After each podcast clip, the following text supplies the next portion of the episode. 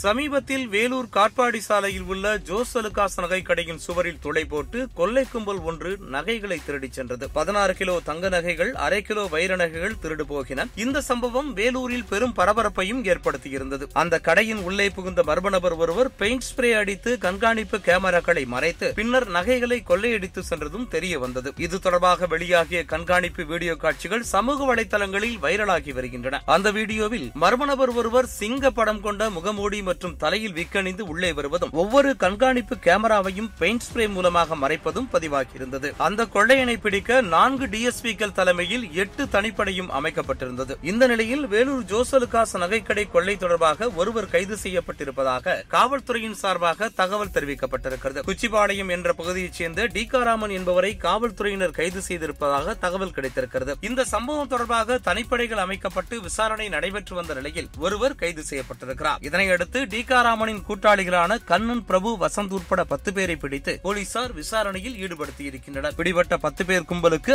ஆந்திர கள்ளநோட்டு கும்பலுடன் தொடர்புள்ளதாக போலீசார் தகவலையும் தெரிவிக்கின்றனர்